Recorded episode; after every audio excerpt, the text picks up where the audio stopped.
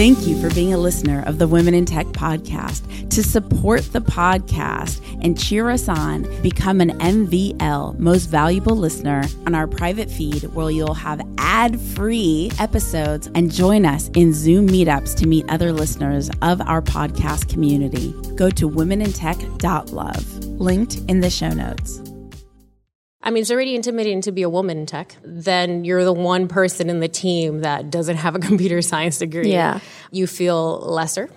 And I'm working very hard to stop my little person speaking negative thoughts in my mind. My name's Espri Devora, host of the Women in Tech Show. The show means a lot to me. The reason why I wanted to create the Women in Tech Show is I wanted to create a positive piece of content, something where people can listen and say, if she can do it, so can I. I call it actionable empowerment. Every single episode, you'll hear the story of a fantastic woman in tech, from engineers to founders to investors to journalists to designers, all sorts of different females in tech who have thrived. I want to share their stories with you so that you can know what resources, mentors, and life situations they accessed in order to get to where they are today. Enjoy. Welcome back to the Women in Tech podcast, coming at you from Phoenix, Arizona. Yes, where I'm getting to enjoy this amazing conference called ACT, put on by Chick Tech. And right now I have with me Kimberly, who was in my workshop earlier today on how to develop a culture code. We had a whole controversy on the word culture. Hello, Kimberly. Hello. Thank you for having me. Of course. And so go ahead and introduce yourself to everybody and tell us a little bit about who you are and what you do. My name is Kimberly Suazo. I am a software engineer. I live in New York City. I'm a native New Yorker. And originally I was in advertising and film production, and then I transitioned into tech. And now I'm a software engineer. Okay, that's madness. When did you first discover the world of technology? So in advertising, I was an account executive, and I used to work a lot with web developers who would just work on projects with us. And I always thought, oh, wow, I like what they do. It's so interesting. Right. I could never do that. I was so intimidated. I always thought I could never learn to do that, but thought it was amazing. And then years later, I met a friend who was a web developer, and he was like, yeah, I'm a web developer. And I'm here thinking he went, 4 years computer science degree, and he was like, oh, no, I studied marine biology. Yeah. And I'm like, how is that possible? And then he told me about boot camps. And I was just like, this is perfect for me. This is what I need in my life. And wait, so it wasn't until your friend exposed you to the world, so it wasn't in your house growing up or anything like that? No. And where did you grow up? I grew up in the Bronx. I am a first-generation American. My family is from the Dominican Republic. Neither of my parents went to college. So I was, first-generation American, first generation to go to college. No one was technical in my family. Very exciting. Yeah. And so where did you, in those beginning phases, find your support group, your tribe for coding? Well, my family has been my tribe ever since I was born. They're always very supportive, regardless of whatever it is I want to do. I was speaking to my mom, and I was like, I want to do this. And she said, go ahead, do it. Yeah. You can do it. And then I just met people. When I joined the boot camp, and then that one friend that I had who had done it. Yeah. And I just took a leap of faith. I didn't know anyone. And when did you know it was for you?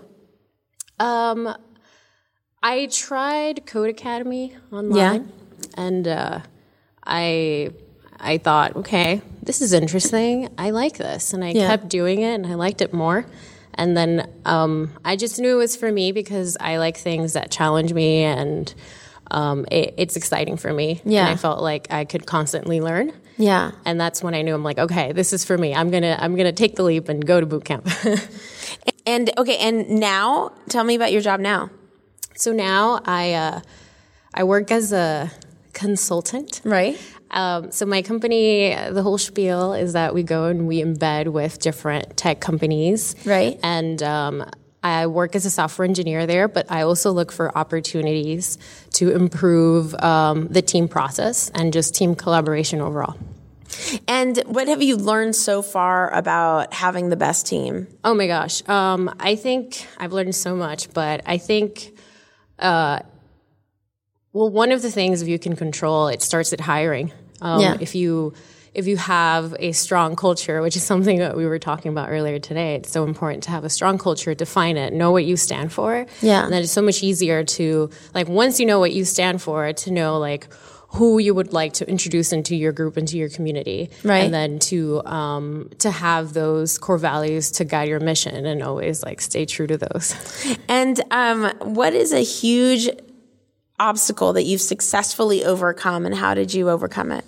I think a huge obstacle that I've had, and I don't know if I've successfully overcome it fully, is myself. Like imposter syndrome is very real, especially, and I find that it's very real for people that go to boot camp, that transition to tech, that don't have a computer science degree. It is very intimidating to be in a room with people. I mean, it's already intimidating to be a woman in tech.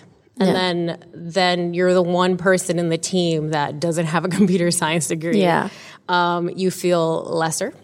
And I'm working very hard to, stop my little person speaking negative thoughts in my mind all the time to sort of, tell myself that, yes, I'm good at this, and I deserve to be here. 100%. You do deserve to be here. Yeah. And what resources do you access to further your skill set to be the best professional you can be? I work a lot with my mentor. I have a mentor at work. I could probably be better and be more active about going and actively looking for different types of mentorship. Something that I've learned is that you can have more than one mentor. I didn't even know to think of that. So my mentor gives me awesome advice and that I can relate on my day-to-day work.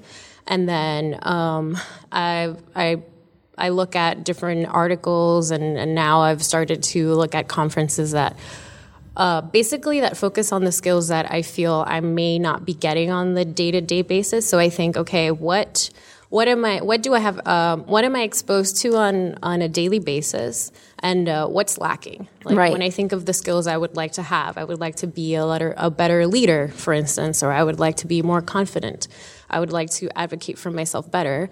Then I think, okay, what can I do to go and get better at those things? So I look for workshops and different tech groups. There's a wonderful group called Tech Ladies, and they're all over the U.S. and they also offer workshops and a job board. That is one example of a resource that I go to. That's cool. And mentorship, you brought up mentorship, and I get that question a lot, is what does mentorship look like? Can you describe the relationship with your mentor? Like, how many hours do you get a month? Is it on the phone? Is it in person? Did you approach your mentor? Did they approach you? How does someone seeking a mentor form what you have? Well, that relationship with my mentor was sort of formed for me because I'm lucky to work in a place that encourages that, and they matched me up with my mentor, and I had already previously met him, and we had a great relationship, and then. Forget about that. They didn't match me. I volunteered for him to be my mentor because I thought he was great. And we meet every other week. And basically we talk about where I'm at, what are my goals, what I'm struggling with, what I'd like to achieve, and how he can help me at all to achieve those things. Yeah. And what do you think are some of the biggest takeaways in recent months that you've learned from your mentor, like from your mentor conversations? A lot of, for me, a big takeaway that I've learned is that we're all people. Everyone has their insecurities, even people with a lot of experience. It's wonderful to talk to someone that has more experience than myself to see. Hey, he went through the same things I went through, he's just a person, and I could be at that level, if I work hard, and it's very achievable. And then also he's given me, like, very actionable advice on how to help with my self-promotion, just like self-advocacy. And like one advice I would give people that are struggling with imposter syndrome is start documenting what you do, like anything that you do. Yeah. You know, as a consultant, it could be challenging because, you know, sometimes you're doing your job and you might see an opportunity for improvement and you bring it up to the client and they're just like they're not going to do it. Yeah. And then I was feeling like a failure. I'm like, oh my gosh, well, you know, I'm not doing my job correctly. He was like, no, that's not true. Like the fact that you were able to identify the opportunity and you actually brought it up, that's like amazing. Yeah. And you need to start documenting everything that it is that you do because that then is a tangible thing, a factual list that you can look at and then you could be confident about. Because I constantly struggle with thinking, well, I don't know if that was, I did this, but I don't know if that was good or, you know, I don't know what level I'm at. But if I look at that list, I can just speak to that as facts. I did X and Y when presented with this issue. Yeah. And how can people connect with you? People can connect with me via, LinkedIn. As Kimberly Suazo on LinkedIn. And can you spell it? Kimberly Suazo, Suazo. And then via email. My email is ksuazo@outlook.com. And feel free to reach out to me if you want any advice on how to transition into tech or anything at all. I'd be willing to help. Yay! And what would you say is your favorite tech tool? Oh my gosh, I don't know. Right now I'm playing a lot with GraphQL, which is it's that's the latest thing in tech right now, and I'm like really. And what does it do? Oh man. So there's different. Are you familiar with APIs? Yes. So there's APIs are really sexy. There's a REST API, then there's a GraphQL API.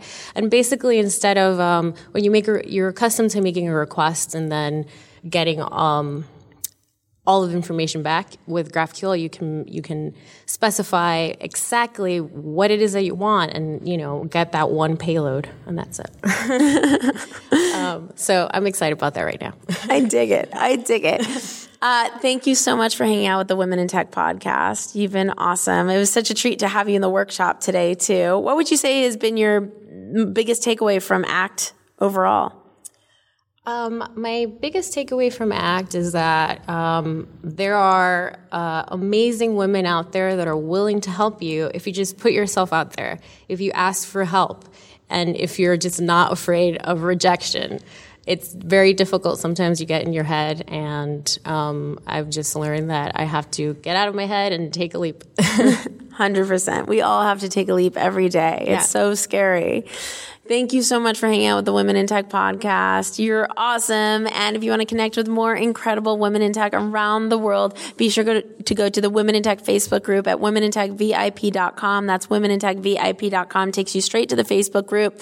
And if you want to say hello at Women in Tech Show on social, Instagram, Twitter, Facebook, you may get the sticker, which is rad. I will see you guys, talk to you guys, hear you guys in the next episode. Bye. Thank you. Women in Tech is an independently funded project funded by you, the community. So the way that you could support us is by going to patreon.com/womenintech and making a small contribution. Every little bit counts. That's Patreon, patreon.com/womenintech. Thank you so much for believing in our vision. Thank you for being a listener of the Women in Tech podcast. To support the podcast and cheer us on, become an MVL, Most Valuable Listener, go to womenintech.love, linked in the show notes.